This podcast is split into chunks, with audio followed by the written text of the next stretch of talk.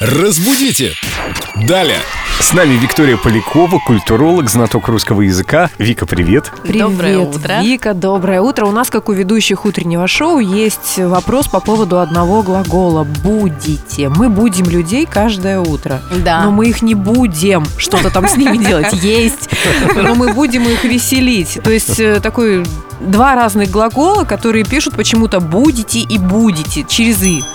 Да, с тобой полностью согласна, Лен. Я представила картинку, такое приносят блюдо под крышечкой, поднимают, и там будете человечков есть сегодня с утра.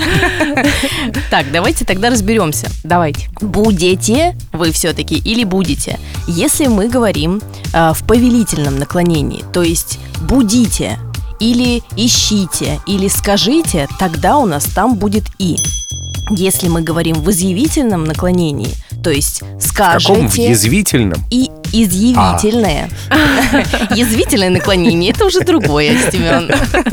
Будете или скажете, или ищете. То есть вы, например, в предложении «ищете ли вы работу» будете ставить букву «е». Будете. А если вы, например, скажете «ищите работу, сколько можно уже бездельничать», тогда у нас там «и». Это Ну, то есть- повелительное, да, мы поняли. да, да. Запомнить можно так. Если вы прям вот агрессивно, так настойчиво хотите чего-то и говорите «ищите», «будите», «скажите», у нас там будет всегда буква «и». Если вы спокойно говорите «скажете», «будете», то буква «е». Ясно, мы все поняли, как всегда, понятным языком, от чистого сердца, простыми словами. Вика, молодец.